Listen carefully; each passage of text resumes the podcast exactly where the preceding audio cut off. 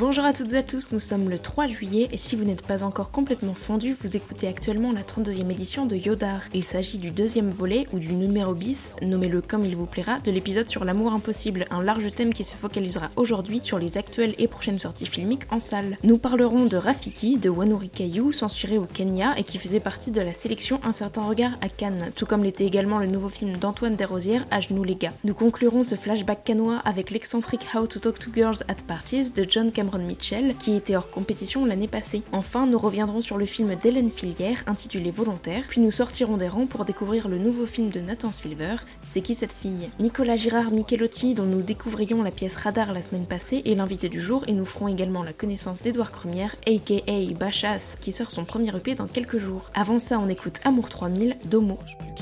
Amour 3000, 3000 humeurs, amour habile en code couleur sur nos photos en noir et blanc ou dans les livres de Sagan. Je suis docile, je suis marrante, amour débile, je deviens chiante, amour sur le fil ou en pente, tes mots d'amour toujours me tentent. Amour,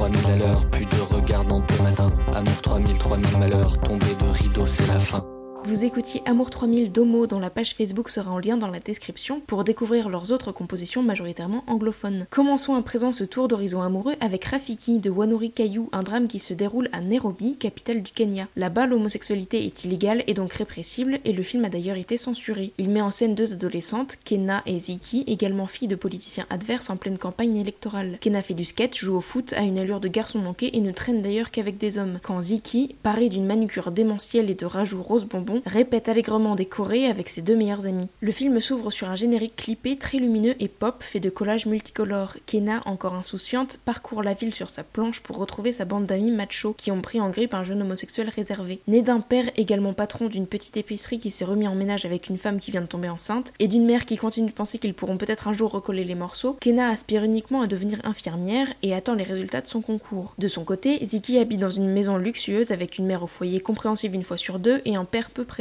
Pour rassembler tout ce beau monde, il y a le bar tenu par Mama Hatim, une femme qui rassemble tous les critères pour devenir la parfaite concierge relou. Au courant de tous les ragots du coin, elle aura vite fait de semer la zizanie au sein de la relation amoureuse naissante entre les deux jeunes femmes. Sans demi-mesure, Rafiki enfonce chaque porte du teenage movie hollywoodien sans renouveler le genre. Le casting comme le pitch sont bons, là n'est pas le problème, mais le scénario, en plus d'être manichéen niveau 1000, est prévisible, notamment dans la façon dont les personnages interagissent à chaque moment clé. Chacun d'eux apparaît comme un pléonasme en caricaturant au choix le statut de l'adjuvant ou de l'opposant.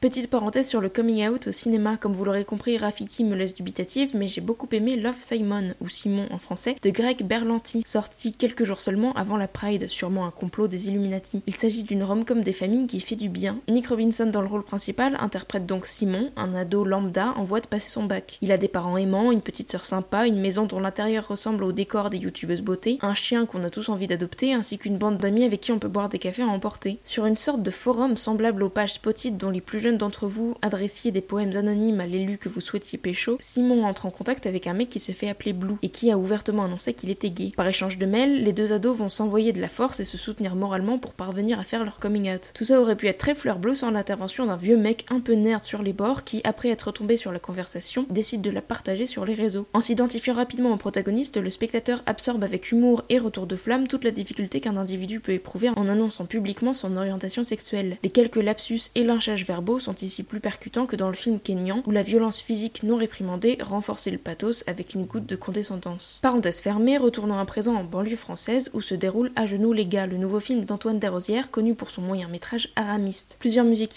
ponctuent chaque grande étape du film où évoluent les deux frangines de confession musulmane, Rim et Yasmina, de 18 et 17 ans. Rim est en couple avec Majid depuis peu et leur idée est de présenter Yasmina à Salim, le meilleur pote de Majid, dont la moustache prépubère et le front boutonneux n'engagent pourtant rien qui vaille. Après une brève sortie à la piscine, le nouveau couple se crée dans une alchimie peu sexy où chaque prise de parole est introduite par un wesh frère. Un voyage scolaire à Auschwitz oblige Rim à laisser sœur et copain pour quelques jours qui se transforme en un véritable cauchemar pour Yasmina. Seul un soir dans un parking avec les deux jeunes hommes, elle n'a pas d'autre solution que de marcher au chantage en satisfaisant leur vile pulsion testostéronée. Le revenge porn est lancé et Yasmina part donc s'exiler une nuit. Elle y fera une rencontre étonnante et se forgera ainsi rapidement un caractère plus affirmé. Ce film est pour le moins étonnant car il aborde le thème du harcèlement sexuel d'un ton humoristique confié à de jeunes acteurs dirigés de façon peu commune. À plusieurs reprises, on pourra sortir du récit tellement le jeu des protagonistes est déroutant. Je vous conseille donc de l'appréhender au second degré pour ne pas être ultra gêné pendant les 1h38 du film. Avant de poursuivre cette critique filmique assez acerbe, je l'admets, on retrouve l'invité du jour pour un entretien suivi de recommandations.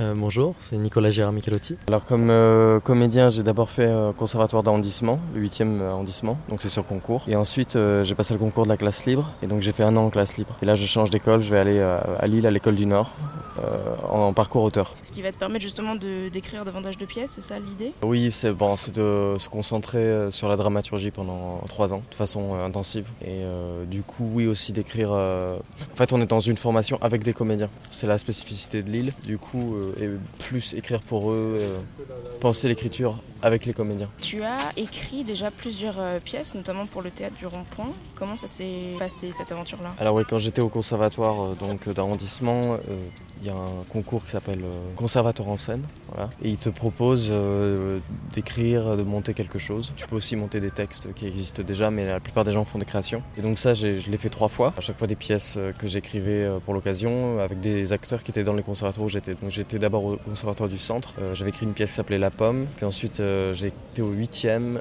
Là, j'avais fait Pavillon E et Disparition sur la plage. Tu peux les pitcher rapidement? Alors la pomme, ça, ça commence à faire loin, mais c'était l'histoire euh, d'une pomme empoisonnée. Enfin, c'était, ça parlait de famille, en gros, ça parlait d'une fratrie, euh, une sorte d'angoisse par rapport à la mort du père. Enfin, j'ai un peu de mal à, résumer cette pièce parce que ça fait vraiment longtemps. Mais bon, c'était assez drôle, à mon souvenir.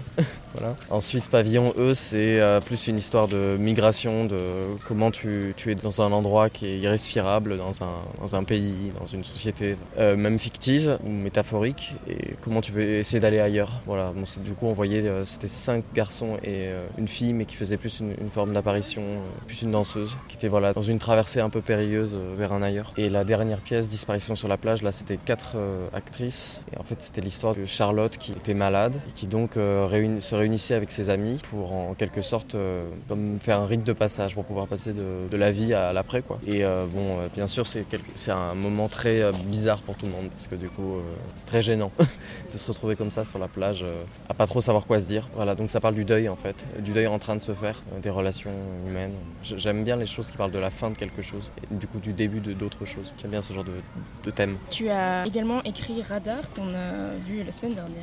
Est-ce que tu es quelqu'un d'oppressé? Parce que Radar se passait dans un sous-marin, dans une ambiance quand même assez électrique. Là, tu viens de parler d'autres pièces qui ont un peu euh, tendance à aller dans cette voie-là également. C'est un thème qui est, qui est vraiment récurrent ou tu t'en tu t'en rends compte? C'est lié euh, uniquement à la nature du théâtre que je veux faire. Après, euh, je pense qu'on peut me faire mille définitions du théâtre, mais c'est vrai qu'il y a euh, le théâtre comme euh, le lieu de la crise. Et donc, forcément la crise et les résolutions de la crise passent par des secousses. Donc je pense que plus qu'une question de est-ce que c'est des, univers oppressants, moi je pense qu'il y a des gens qui écrivent des, théâtres de la mort vraiment, et moi je crois que c'est pas du tout mon cas au contraire. Je pense que c'est vraiment des gens qui cherchent désespérément à vivre dans des cadres oppressants qui essaient de, trouver de l'oxygène, de, de, sortir. Donc pour moi il y a une pulsion de vie qui est, qui est forte, même si effectivement euh, c'est sur fond de quelque chose d'assez euh, noir ou euh, difficile, mais je crois que c'est juste à l'image du monde, quoi. Parce que bon, quel que soit le thème, j'ai écrit aussi un monologue sur quelqu'un qui se fait expulser d'un appartement. Bon, voilà, c'est, il y a une lutte, quoi. Il y a une lutte pour vivre, mais, mais non, j'ai pas, je, ça, ça, ça, traduit pas une pensée extrêmement pessimiste, pas du tout. Tu t'inspires d'autres auteurs ou de choses que tu vois, mis à part la, la vie contemporaine en règle générale? Oui, mais on peut pas ne pas s'inspirer. De toute façon, même inconsciemment. Alors, il y a des inspirations conscientes, il y a des auteurs euh, voilà, qui me touchent, il y a des événements qui. J'aime beaucoup euh, Ivan Viripaev, un auteur russe. J'avais écrit un mémoire sur lui. J'aime beaucoup Marie Navarro, qui est française. J'aime Coltès, j'aime Lagarce, euh, j'aime Anya Hilling, qui est allemande. Voilà, il y a beaucoup d'auteurs, mais euh, qui ont tous des dramaturgies euh, très personnelles. J'aime bien le fait qu'un auteur invente un monde à chaque pièce. Chaque pièce, c'est un monde différent et c'est traduit par des dramaturgies différentes des façons, des langues différentes, des, des façons d'organiser la parole qui sont différentes. Voilà, c'est toujours spécifique. Et oui, on est obligé de s'inspirer, euh, enfin, on s'inspire du monde, mais je veux dire, de toute façon, le monde nous traverse, donc on, on, on, parle toujours de sa réalité, donc de la façon dont le réel nous traverse, voilà, parce qu'on ne pourra jamais dire la réalité.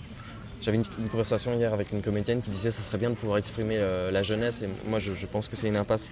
On ne peut pas exprimer la jeunesse. Pour moi ça veut rien dire parce qu'il euh, y a mille jeunesses différentes à la même époque qui coexistent. On peut exprimer euh, des jeunes, des trajectoires, des, et du coup exprimer quelque chose de la jeunesse mais on n'arrivera jamais à essentialiser la jeunesse. Et pour moi, c'est une impasse. Et je, trouve qu'à chaque fois qu'on voit, par exemple, dans un film ou dans une pièce, le jeune, voilà, qui est écrit, le jeune, c'est toujours assez cliché, c'est toujours très raté. Euh, voilà, euh, et des fois, c'est quasiment même un peu limite. Quand tu vois le jeune de banlieue, qu'est-ce que c'est Tu vois, c'est très limite. Euh, je pense que c'est une mauvaise idée. Vaut mieux essayer de partir de trajectoires individuelles, essayer d'aller au plus près de de la vérité, de, voilà, d'essayer d'être le plus sensible. De toute façon, ça sera toujours un peu difficile. On va se concentrer vraiment sur Radar cette fois. Tu as fait une première version il y a quelques temps, de 20 minutes, si je dis pas de bêtises. Ouais, euh, alors, toute première version il y a deux ans de 15 minutes, puis un peu après euh, il y a un an de 25 minutes, avec Alexia Ebrard, une autre actrice qui n'était pas dans la pièce que tu as vue du coup. Et là on a, on a fait une version qui durait je crois 1h30. Comment tu arrives à, à l'étirer? Alors du coup, je me suis servi beaucoup de, des acteurs, de, de, ce qui dégageait, on a fait des improvisations. J'avais plusieurs pistes dramaturgiques et donc euh, on, quand on allait en, aux répétitions, j'avais un certain disons, pourcentage de la pièce qui était déjà là. On travaillait dessus, on essayait d'aller dans un sens puis dans un autre. Puis moi je retournais euh, chez moi, je continuais à écrire, je faisais de nouvelles propositions. Donc voilà, c'est venu un peu comme ça. D'ailleurs la pièce n'est pas finie. On va... Moi je pense que vraiment c'est une version très transitoire, c'est une maquette et qu'il euh, y a beaucoup de choses qui vont qui vont changer. Il y a des textes qui vont être supprimés ou réduits et il y a de nouveaux textes qui vont, qui vont apparaître. Euh, parce que voilà, on est en train de. En fait, on est en train de se poser la question de qu'est-ce qu'on raconte exactement et qu est quelle est l'histoire qu'on veut raconter, qu'est-ce qu'on veut dire Et, du coup, la dramaturgie va bouger parce que ce qui est intéressant, c'est d'habitude, c'est plutôt l'inverse. On sait ce qu'on dit, enfin, on a une pièce qui est finie, on sait ce qu'on dit et on essaie d'exprimer au mieux avec la mise en scène ce qu'on veut dire. Et là, c'est un peu l'inverse. On est en train d'essayer de, avec cette intuition qu'on a, on a l'intuition d'un univers, d'une sensation assez forte, d'un théâtre immersif, et on a envie d'exprimer quelque chose avec ça, mais on n'arrive pas exactement à trouver le mot, la traduction exacte de, ce sentiment, qui parle de dépersonnalisation, de, sorte de sensation de disparaître. Donc voilà, on travaille et puis on va, on va faire une nouvelle version l'année prochaine.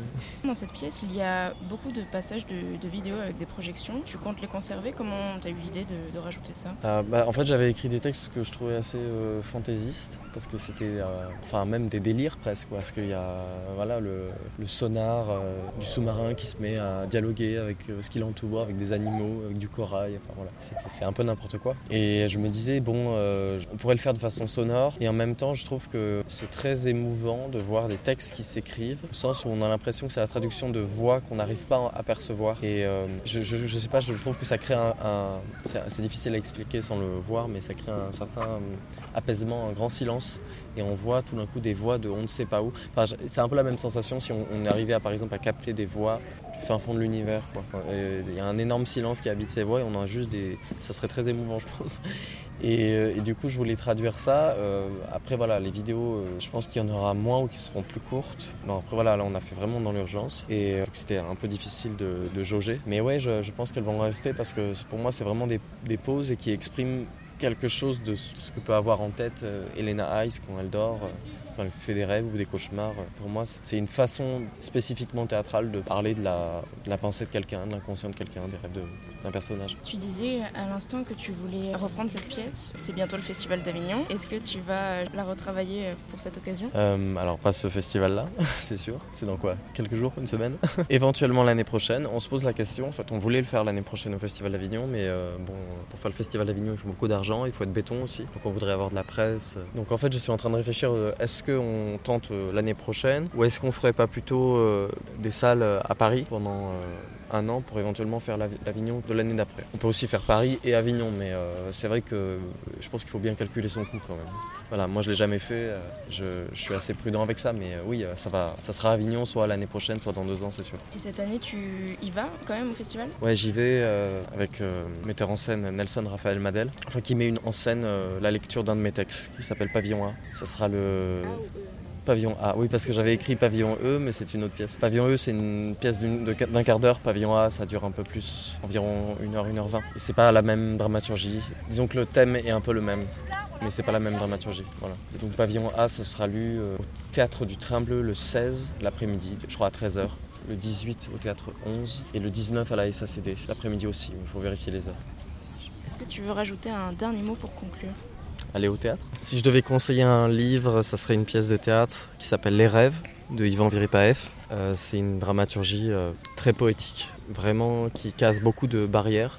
Ça a été écrit, euh, je crois, en, en 2000, enfin, il y a à peu près à cette date-là. C'est à la fois drôle et spirituel et bizarre, c'est vraiment intéressant. Un film, il y a un film qui s'appelle How to Talk to Girls at Parties en ce moment au cinéma. Et euh, c'est, euh, je suis rentré dans la salle parce qu'en fait je devais attendre un train et donc je savais pas du tout où j'allais, je savais même pas quel film c'était. Je, savais juste qu'il y avait euh, Ella Fanning. Fanning. C'est bien, je pense, d'y aller sans avoir vu de synopsis, sans avoir lu, enfin, lu de synopsis ou vu de bande-annonce. C'est vraiment très surprenant. Donc je veux pas en dire plus. C'est très bizarre, c'est très intéressant. voilà. Et un album, euh, j'ai écouté récemment Drinking Songs de Matt Elliott et je trouve que c'est euh, extrêmement envoûtant comme musique. Et euh, comme artiste vidéo, Bill Viola. En particulier, bon, euh, si on peut être dans une exposition immersive, c'est incroyable. Mais toutes ces vidéos, pour moi, sont d'une puissance picturale et spirituelle assez dingue. Je remercie infiniment Nicolas Girard Michelotti pour sa participation qui me permet une parfaite transition avec le nouveau film de John Cameron Mitchell, How to Talk to Girls at Parties. Nous sommes en Angleterre, en 1977 plus exactement, en plein pendant le jubilé de la Queen. Anne est un ado au teint dolipranique qui trouve ça cool de porter des vestes en jeans sur lesquelles on peut fixer des patchs et badges flashy, symbole de ralliement du mouvement punk qu'il affectionne particulièrement. Entouré de ses deux potes à la recherche d'une bonne soirée ou boire de la bière pas chère tout en remuant la tête de façon circulaire, l'after du concert New Age se déroule dans une immense demeure où de s'installer plusieurs générations d'aliens d'apparence humaine. Tandis que l'un de ses amis entame un rapport pour le moins déconcertant et que l'autre performe dans le salon entouré d'une bande de gens taillés mannequins et parés de costumes pastel en latex, Anne fait la connaissance de Zan, interprétée par Elle Fanning, une jeune fille envoûtante et révoltée contre les principes de ce qu'elle appelle sa colonie. Il décide donc de s'échapper pendant 48 heures seulement, le temps pour Anne de montrer à Zan ses talents de dessinateur et de l'initier au mouvement punk. Tous deux mus par des convictions révolutionnaires émancipatrices, voilà comment naît leur début de relation, rapidement bousculé par les impératifs extraterrestres. Plus que frais et surprenant, ce film a tout l'air d'un manifeste sur la mort de l'art contemporain au sein d'une communauté d'aliens. Les décors et costumes sont aussi extravagants que le fait de découvrir Nicole Kidman en bouqueuse et leaduse d'un groupe punk. Faussement potache, le propos avant-gardiste du film appelle à reconsidérer l'importance que nous accordons à nos valeurs et à nos traditions, à la fois patriotiques et familiales. Abat le conservatisme et vive la jeunesse, semble insuffler le réalisateur. Il ne s'agit pas de punk, mais plutôt d'un agréable mélange entre Balthazar, James Blake, Flying Lotus, Son Lux, Gonzalez ou encore Radiohead, combo gagnant réuni au sein du premier EP d'Edouard Crumière, aka Bachas, qui sortira dans 4 jours et dont Yodar vous propose en exclusivité d'écouter le titre Soul.